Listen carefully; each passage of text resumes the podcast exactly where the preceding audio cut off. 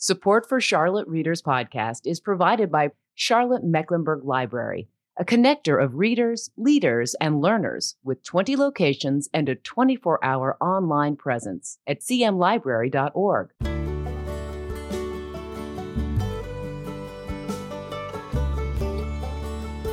Welcome to Charlotte Readers Podcast, where authors give voice to the written words. In this episode, guest host and award winning author Heather Bell Adams interviews Ron Rash, aptly called by the New York Times one of the great American authors at work today. His latest book is In the Valley, named a Garden and Gun and Atlanta Journal Constitution Best Book of the Year and winner of the 2020 Thomas Robinson Prize for Southern Literature. In the Valley is a collection of 10 searing stories on the turn of the villainous and propelled Serena to national acclaim in a long awaited novella. The story Baptism was chosen for inclusion in the Best American Short Stories 2018, and Neighbors was selected by Jonathan Lethem for the Best American Mystery Stories 2019. Ron Rash has long been a revered presence in the landscape of American letters. A virtuosic novelist, poet, and story writer, he evokes the beauty and brutality of the land, the relentless tension between past and present, and the unquenchable human desire to be a little bit better than circumstances would seem to allow, to paraphrase Faulkner. My name is Landis Wade, and I'm the host of this podcast. I'm a recovering trial lawyer turned author turned podcaster of books and stories, and I really appreciate you being here with us today. You can find out more about me at my author website, landiswade.com, and I'd love to have you visit.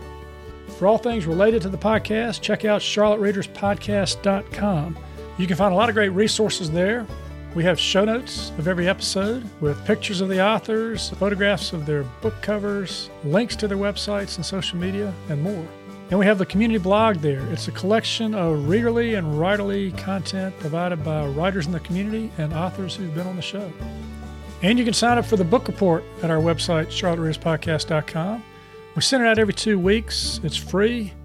We don't spam you, that takes way too much time. We just keep you updated on what's going on with the podcast, provide a dose of inspiration, provide some free content from time to time, some links, and other fun stuff related to the uh, reading and writing world. We're a proud member of the Queen City Podcast Network and the Authors on the Air Global Radio Network, a collection of author hosted podcasts putting out uh, this kind of content to a worldwide audience. And you can find us pretty much anywhere you like to listen to your podcast. You can also check out our Patreon page. That's p-a-t-r-e-o-n dot com forward slash Charlotte Readers Podcast. This is a place where we provide exclusive content uh, for our supporters. For just a few dollars a month, we provide access to exclusive audio interviews between me and authors who have appeared on the show where they share their wisdom about uh, writing and the business of writing. It's a great way to get a good education if you're a lifelong learner like I am. Now, I'm also pleased today to have guest host Heather Bell Adams, the author of the novels Maranatha Road and The Good Luck Stone. You can listen to me interview Heather uh, on the podcast. Just check that out. Uh, she's also an award winning writer. Uh, when Heather wraps it up, we're going to jump over to our Patreon channel where both Heather and I are going to get a chance to uh, interview Ron Rash about writing. You can join us there at uh, Patreon, P A T R O N dot com forward slash Charlotte Readers Podcast. But now I'm turning the podcast steering wheel over to Heather to welcome Ron, and uh, I'm going to sit back and enjoy this uh, interview. Well, thank you, Landis. Thank you for that lovely introduction and for the opportunity to be here today. I have long admired Ron Rash, as I tell him every time I see him. Uh, and I am just so excited for the opportunity to talk with you, Ron, today about In the Valley, which uh, Landis mentioned is a collection of nine short stories and a novella uh, based on Serena. The title's In the Valley, of course, and it came out in 2020, which, of course, was a difficult, shall we say, time to release a book. Um, but how would you like to introduce this collection to readers? What would you um, like to say about it, just as an introduction for us? Well, it's. Uh, I think it's a it's a, a collection that is it, it was affected by COVID. I would say that first because I think that's been on all of our minds. Uh, certainly, uh, one of the stories uh, I think the, the you know the connection there is very clear. In the Valley actually deals with uh, the 1918 flu epidemic, and certainly I think there is a connection there, and, and a, one that I wanted to emphasize because I think uh, you know, uh, sometimes one of the best ways to talk about the present is to talk about the past. Uh, it can kind of resonate uh, toward us. And, and I also hope that these stories, even though they're stories about people in very tough circumstances, uh, we do see them as, as uh, was just mentioned, you know, the idea of characters attempting as, as, I think most people do, to be a little bit better than their circumstances allow. And I, I hope that, it, in, in not all the stories, but in many of them, I think we see characters trying to do that. Well, yeah, that's a great introduction. And it kind of reminds me of a theme, or uh, maybe theme is a bit too strong of a word, but, uh, you know, a theme that resonated with me from the collection is that of neighbors and of community and what we owe and don't owe to each other as neighbors and members of the same community um, during times of global pandemic and and not. Yeah. Um, you know, we have a short story in the collection named Neighbors, of course, which for our listeners is about a woman who, you know, perhaps her neighbors, it's a historical story, I'll say that. Her neighbors probably think they know her, but they really don't, right? They really are are missing a vital piece of information right. about her. Um, I appreciated how in that story you there's a point in the story at which you uh, list things that the neighbors are likely to do for her, ways that they might help her out. And in that passage, I was really struck by the fact that you gave each of those neighbors specific names you know as you did that. Um, it was just a really nice touch and i i made note also of in the story last Bur- last bridge burned um, which is a story about a, a gas station employee who recalls a woman he once helped years ago um, woman in trouble. There's a song in that story and the lyrics kind of speak to this idea of, of neighbors and community too. I just want to read briefly. It says on a late night east of Nashville, my last bridge burned, my money gone. The kindness of a stranger showed me a way to go on. Is this, you know, you talk about um, people rising above their circumstances uh, in some of the stories, and again, uh, the ways in which they interact with their neighbors and are a member of a community. Is that is that something that you had in mind as you prepared the collection and wrote these stories? Yes, and, and I I, when I put a collection together, uh, whether it was Burning Bright, uh, which was an earlier collection, I really want the I want it to be a little bit like a CD, uh, a good CD, and that is where uh, the selection, uh, where the stories come, the order in which they come, uh, that ultimately, you know, the sum is greater than the individual stories. That you know, we get the, the whole gives a, a, resonance that goes beyond just a single story. And mm. so, yeah, I'm glad. Uh, yeah, I'm glad you picked up on that. And sometimes the complexity of of, of neighbors and of uh, affiliation, which I think, unfortunately, one reason I wanted to start the collection off with that story is that you know we live at a time when sometimes uh, the worst tendencies of tribalism uh, can cause uh, a lack of unity, and and and I think uh, for for the young, you know the young woman in the, in that opening story, I mean, she real, her allegiances are torn, and and uh, there's a there's a tragic tragicness, I think, to her dilemma in that story. Uh, yes, and I'm glad you mentioned that about tribalism as well because I think it is in the news every day, right? I mean, there are it just doesn't seem to to go away that issue and eh, you address it in different stories in the collection. I'm I'm glad you brought up your uh, mindset when you were putting the collection together because that's something I was wondering about too. We have some stories in this collection uh, set back in time; they're historical, and we have others that are more of a contemporary feel and time setting. Uh, what was your thinking there as you were ordering the stories? Were you intentionally trying to move us back and forth in time, or kind of how did that work for you? Yeah, yeah, absolutely. I, I, I actually, in pretty much every collection I've done, um, particularly the last three, four, I've really tried to uh, give a, the reader a sense of almost being unmoored in time uh, you know, I, that you know we're kind of moving in and out. It's almost like a weave through time as we go into the stories, and and I actually hope there are moments when a, a reader starts a story unsure of what time period we're in, uh, and and I like that idea. It just seems to me it establishes a kind of rhythm, but um, it's also just I think a kind of constant reminder of how the past and the present echo uh, within each other. Mm, I love that. Well, yes, as I was reading it um, the first time and potentially the second as well, I I did feel what you describe. I think if I if I remember the order correctly, there's one moment in the collection where we go from a story where somebody is using a desktop computer to look something mm-hmm. up and to perform some research, and then we immediately jump to the next story a man rides up on horseback and we're uh, you know trying to figure out obviously people can come up mm-hmm. on horseback um, modern day as well but there's this moment as you say of um, you know figuring that out right and riding that wave and and uh, and determining where we are in time but i do think it reminds uh, the reader I guess of the cyclical nature of time, right? And and certain themes come back again and again, um, it, and are just um, you know somewhat general to humanity, regardless of of the time period of the story.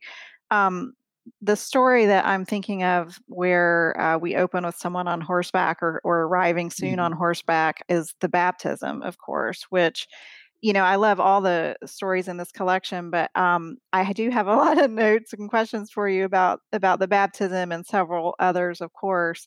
Um, as we talked about neighbors and that theme of neighbors, there's a great quote at the beginning of the baptism, uh, which is a story about a uh, well, our main character is Reverend Yates, and he is faced with an unlikely baptism request in the middle of winter.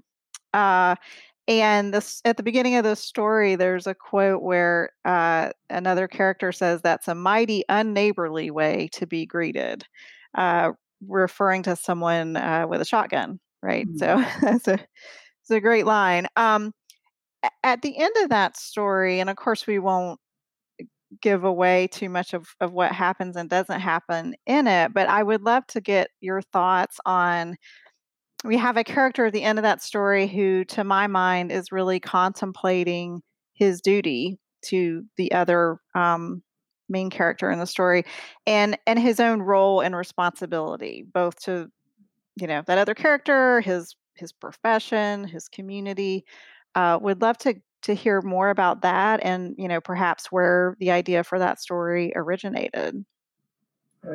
Well i've always been a uh, a fan of Hawthorne, more uh, not so much as novels, but as short stories. I, and, and I wanted that story to feel a little bit like uh, a little bit of a Hawthorne tinge story. Uh, the name Pearl uh, might give a you know give give a little bit of that since that was the the, the girl in uh, Scarlet Letter. Scarlet Letter.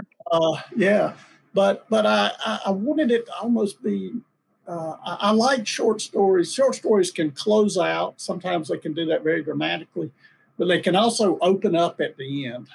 And uh, one of my goals in that particular story was to, I mean, uh, to almost uh, a metaphysical mystery. I mean, it's, it's it, I mean, for for uh, the the, uh, the pastor, because he is conflicted, and and I think a lot of times that's when, uh, for me, that stories don't always, and novels for that matter, don't necessarily answer our questions, but they raise them, and and they can lead us into these this sense of uh, wonder. And that, that, that's not always a positive thing, but just this sense of uh, uh, of entering a kind of deeper level of understanding or attempting or deeper level of mystery. And I think as a writer, you you understand that uh, that sometimes that's that's that's what you want. You want to deepen the mystery. And actually, uh, I think it was I've heard this attributed to everybody from Muriel Spark to Francis Bacon, but uh,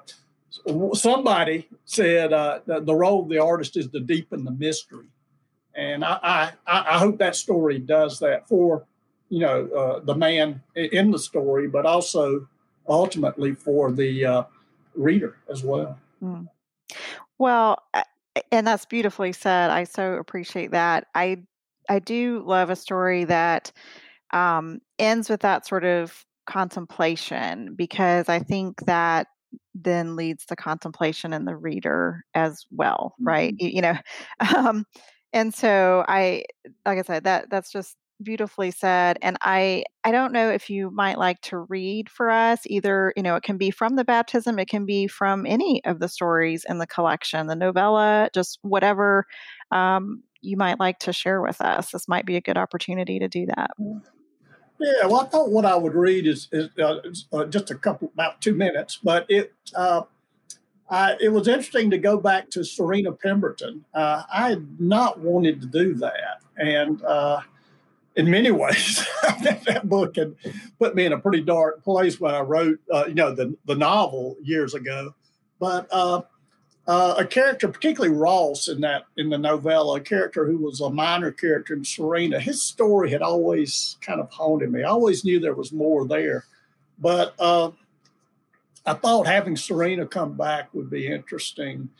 Uh, I hope it is. And I've never written a novella, and and I don't know. Have you ever written one, Heather?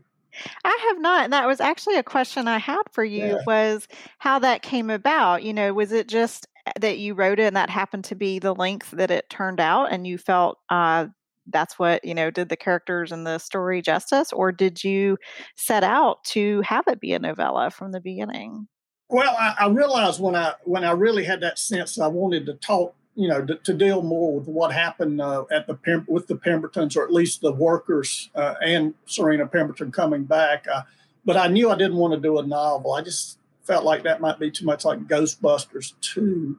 So what I did was I, I just thought, but a novella, and I'd never done it. I've never written one, and uh, I, but I love the form. Uh, when it's done well, uh, it, it's it's pretty amazing form. And uh, I found out how difficult it is. Mm. It, it is a difficult form, but um, uh, it was it was a challenge, and uh, it, I, I was kind of glad to do it. But I started off with Serena coming back, and I and I thought, well, you know, she's almost. Uh, I hope the reader feels she's almost a goddess-like, uh, a sinister goddess in some ways. But I thought, well, you know, it'd be interesting. How would Serena return? And just the idea of her descending out of the clouds, I thought would be an interesting way of having her uh, come back, uh, at least, you know, to to North America because she's in Brazil. Um, and uh, I thought that would, I actually had to do some research to make sure there would be a flight that would do that. And actually, I found out there was, so I was relieved at that. But this is where she comes back. And uh, at the end of this little section, uh, she will be a very, uh, one of the few reporters who's not cowed by uh, Serena Pemberton will ask a question. And uh, I will mention her a little bit more in just a moment. So, I'll read this. Yeah. When Serena Pemberton stepped out of the Commodore seaplane in July of 1931, a small but fervent contingent of reporters and photographers awaited her. Except for the pilot, she was alone.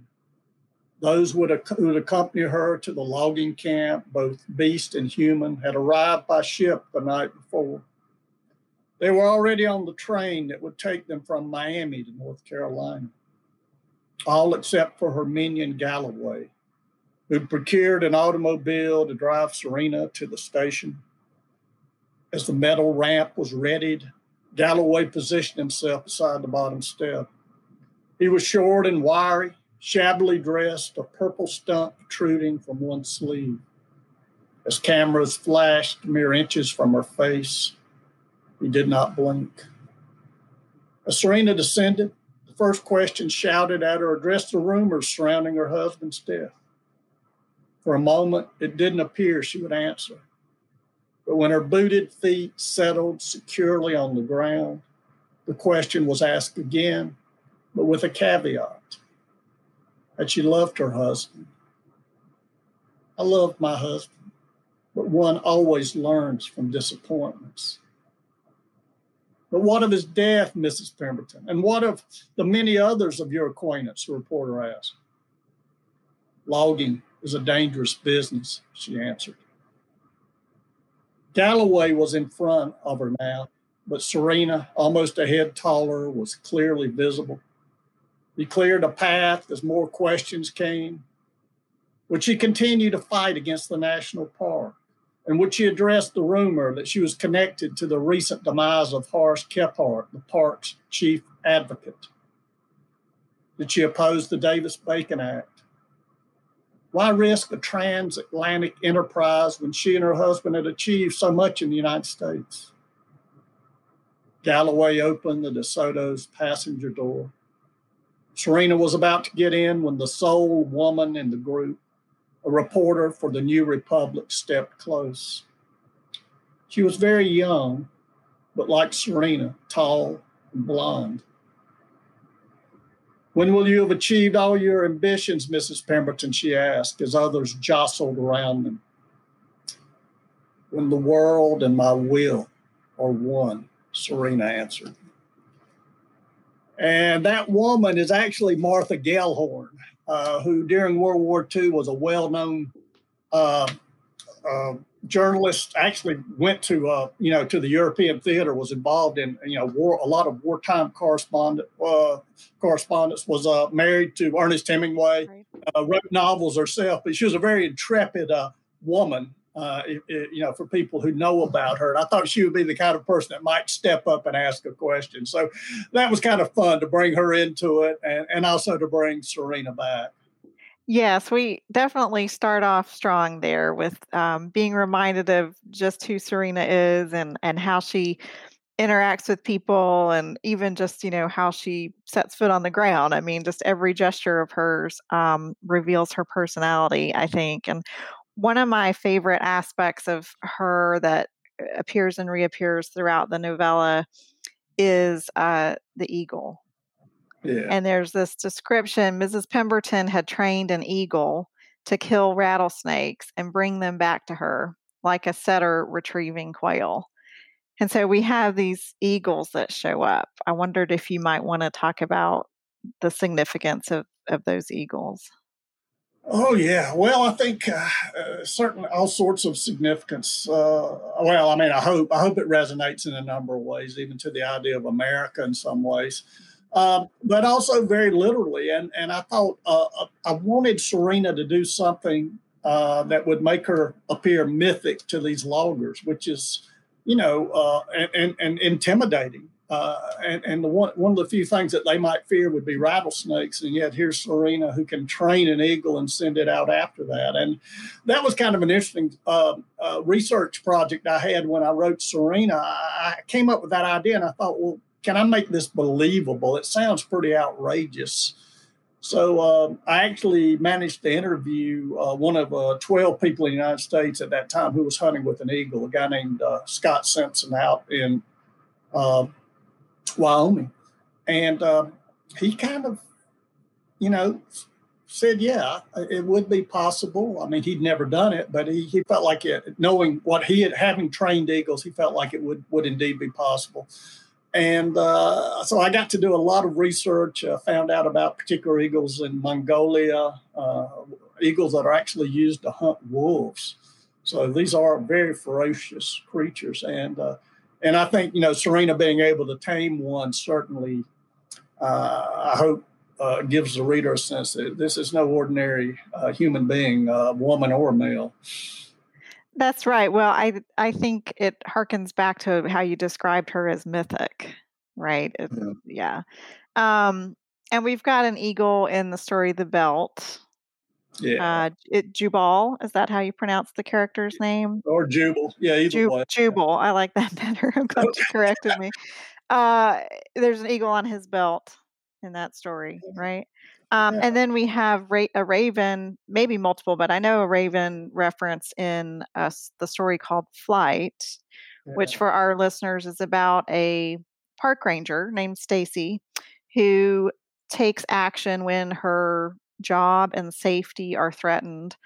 Uh, and she's referred to as as the Raven. Do you want to talk about how you uh, came up with that for her character and kind of what that tells us ab- about her character? Yeah, I mean, I, I, well, one thing I think you probably already realize, I'm fascinated with raptors. Well, not just raptors, but birds in general. But uh, particularly, uh, I've always been amazed at you know the raven's intelligence, uh, and, and, crows too, for that matter. They're they're very intelligent creatures. But yeah, I, I just you know sometimes the characters do things that I can't quite understand but but it makes sense to them. And I think uh, she she's one of those characters for me because uh, I mean I do understand the sense that she wants to be something other than a victim. And, right. and, and you know actually when and I think it's pretty clear it's not spelled out, but she's been sexually abused. Mm-hmm. And and I think uh, there's a moment when she, she sees a bird in flight away from her in that story. And I think for her, this she wants to regain some sense of power, and and she does. I mean, she actually is able to take on this man who is abusive in a different kind of way, but but certainly uh, we we understand that he is a man uh, capable of of real really heinous things. So yeah, it was a story. Uh, it, it's a story that is uh, I felt writing it was disturbing. I mean, I, am not sure exactly where she is at the end. I mean, there's a sense of triumph, but uh, almost at a cost of her, her humanity. Mm. She, in a sense, has, feels like she's kind of left the bounds of that, which maybe is at least in her mind. And, and this is a fictional story. It's one character. I'm not making any kind of assumption about anyone else except this character who came to me. Um, she. Uh, she's found a way, uh, something that she needs or mm-hmm. feels she needs, is compelled toward, I guess maybe. Uh, but yeah, it's it's a story that for me that. Uh, and you know this. I mean, uh, when we write, these characters very often show up and they reveal themselves more than we reveal them. Hmm. Yes. Well, and I I read it as eh, she perhaps was taking this opportunity to, as you say, find her her power, find a way to not be a victim in a way that she hadn't been able to before, right? And so even yeah. that in and of itself represents some kind of growth or, you know, whatever we want to call it, um, advancement yeah. toward um, toward not being a victim. But as you say, to some extent, she is then floating above as a bird yeah. does, you know, and, yeah. and looking down on what might be occurring. Um, so yeah. not not as that's where we leave. Yeah, that's, where, yeah, we leave her. Right. And and you know, one thing about short stories, I think Alice Munro said that uh, uh, a novel is like living in a house, but a short story is like kind of walking through a room. So we just kind of get these glances very often in short stories of a character. And so, uh, w- w- how she will end up, we don't know. But I do think, as you, I mean, I think there is some kind of, I mean, it's obviously there's a transformation there. Something important has happened to her, and in her mind, certainly something uh, needed. Yes. And that theme of transformation, I wonder if that shows up in the story called L'Homme Blessé as well, where we have our main character, uh, Jake, is an art teacher who is asked to look at paintings created by a student's great uncle who served in World War II in France. And eh, Jake spends some time with these paintings. And at the end of the story, he, much like the great uncle, emerges from time with the paintings shall we say that he has changed? Uh, what you know, he he he leaves the paintings and he rides to the water's edge or walks to the water's edge. See, I put him on horseback, but he wasn't. Yeah. See what happened there. Um, he drives to the water's edge, um, which seems perhaps significance in terms of landscape. I don't know. Um, and he looks up there's this beautiful description where he sees mistletoe clustered like bouquets offered to the emerging stars. And i wonder what is he seeing? Uh, you know obviously beyond the mistletoe that he describes um, what, what is jake seeing at the end Yeah, well, I think you're you're absolutely right. I think something you know, there has been a degree of something has changed. Uh, tra- you know, he has been transformed in some way, and I think the, the the clearest indication is he actually sleeps when he's in that room. You know, he hasn't been able to sleep, and I think there's a sense that some kind of, at least perhaps just temporary, we don't know once again, but uh, a, a, sense of peace, of acceptance, um, certainly kinship with the older soldier. Uh, and and it, you know, it, it's kind of fun to kind of play off traditional myths. Uh, you know, the idea of the descent into the underworld, where the character goes, you know, down and comes back. Uh, so there's a kind of descent uh, in the cave, and and even in that darkened room. So I, I love kind of playing with myth that way. And uh, you know, you don't want it to be heavy-handed, but but it's there, and it, and I think it. You hope it, that that adds a little resonance to the story. Yes, well, definitely with respect to both um, the great uncle and what of his story we get to learn, and then Jake, there is this idea of time spent, um, if not in trial, then in something close to it, and then uh, as you say, almost a, a, blessing. Maybe we'll harken back to the title of the story, L'Homme mm-hmm. Blesse, and then an emergence into a new reality. Although the great uncle, I guess, when he emerges, he says that he doesn't see anything but death, or. It's not a direct quote, but um, it seemed to me, Jake, maybe maybe I'm being too optimistic, but did see more. Um, and as you say, he had throughout the story not been able to sleep. And so I loved it that even in this room, which was not a comfortably appointed room uh, necessarily, he he was able to finally find that respite. Yeah. Well, I'm, I'm glad you read it that way. I, that's the way I felt about it. so, uh, you know, sometimes the reader, maybe is not, uh, the writer, like there's a claim now, you know, among that, you know, the writer's not the best judge of characters, and there's something true to that. But yeah, I, I feel something's happened within the text. And, yeah. Yeah, and, and I'd like to jump back in. I've been enjoying listening to this. Before we jump over to Patreon and have a talk with Ron Rash about uh, writing listeners, I, have got a question, Ron, because I, as I read the book, uh, I was with this theme of flight here. We got we got ravens, we got bald eagles, but I was drawn to this story, "Sad Man in the Sky," in, in part because I got really curious pretty quickly, you know, about what, what this guy was going to do. Um, so, sort of a practical question. This is a story about a man who is separated from his family, has an opportunity to take a ride in a helicopter, and he's going to try to get closer. He's going to fly to try to get closer. And I'm just wondering, Ron, have you ever flown in a helicopter, and did it make a difference in your life? well, here's the here's the sad part. I shouldn't admit this, but I haven't.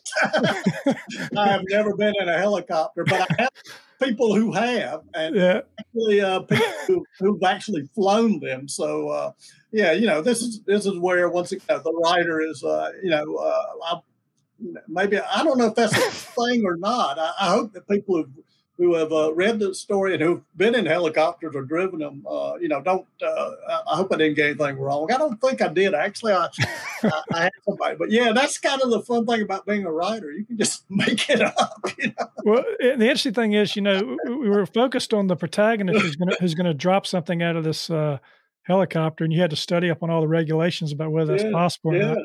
But then the person, yeah. the the person who's really changed is the pilot, right? Yeah, yeah, absolutely. Yeah, and I and I think that's where, and I, I, I think last lines and first lines are so important in short stories, mm-hmm. and uh, I hope that you know when when the reader reads that last line, it, it, there is that sense of really there's a real depth here and connection with the children and and uh, being a parent and all sorts of uh, yeah but but yeah it, it is and and I, I think we don't real I hope the reader doesn't really sense that till the very end. And I think that's when the story maybe elevates to another level. Uh, I hope it does. Yeah, we, might talk about some of that when we get over to Patreon. But uh, one other thing, and before we finish this, is that is that uh, although your stories really make us think, whether it's your short stories, your novellas, your novels, you also add humor, Ron. And when I was reading, uh, when I when I was reading the novella, uh, I got to this little part um, where they were they weren't sure they were going to be able to finish clear cutting in time, and one of the one of the guys said, "Well, you know, they might try to speed us up like they did to uh, my uncle Nebuchadnezzar." who worked, and there was this efficiency expert who come in with a watch and timed Uncle Neb, changing them bobbins like it was a race or something, and then said Uncle Neb had to do it at that speed all day. To which Uncle Neb asked the fellow if he'd seen a power cord coming out his ass. The, fellow, the said no, and Uncle Neb said that's right, and he quit right there and there.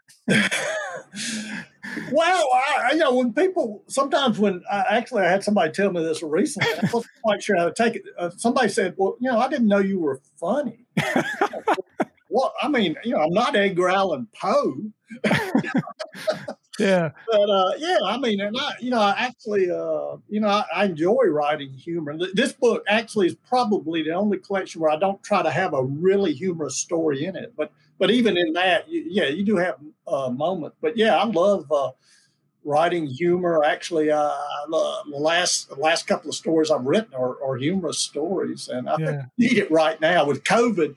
It's funny, uh, uh, you know, the kind of uh, the darker things went through those months last year. I, I found myself writing more humor, and almost it's self therapy.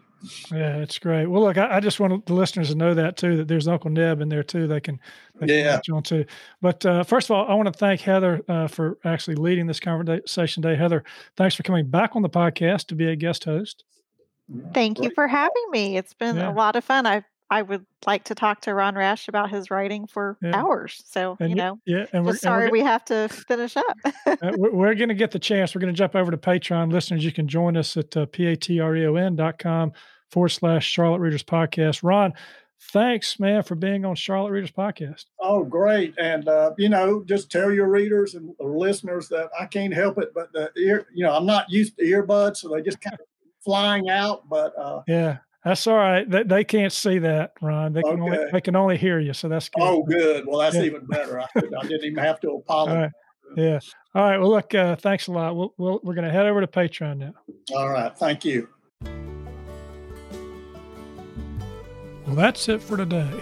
Another fine author giving voice to the written words. You can subscribe to this podcast for free at Apple Podcast, Stitcher, Spotify, iHeartRadio, and most any podcast platform you like to listen to your podcast on. If you like what we're doing, please consider leaving a short written review on Apple Podcasts or the podcast platform of your choice, because when you do, our authors' voices travel much farther and wider in podcast land. And if you're inclined to help us help authors give voice to the written words, and you'd like some member only content cultivated by our authors and me as our thanks, please consider becoming a member supporter. You can find out how to become a member supporter and more about today's show and all previous episodes at charlottereaderspodcast.com. Thank you for listening. We really appreciate it. I'm Landis Wade for Charlotte Readers Podcast. Charlotte Readers Podcast is a member of the Queen City Podcast Network, powered by Ortho Carolina. For more information, go to queencitypodcastnetwork.com.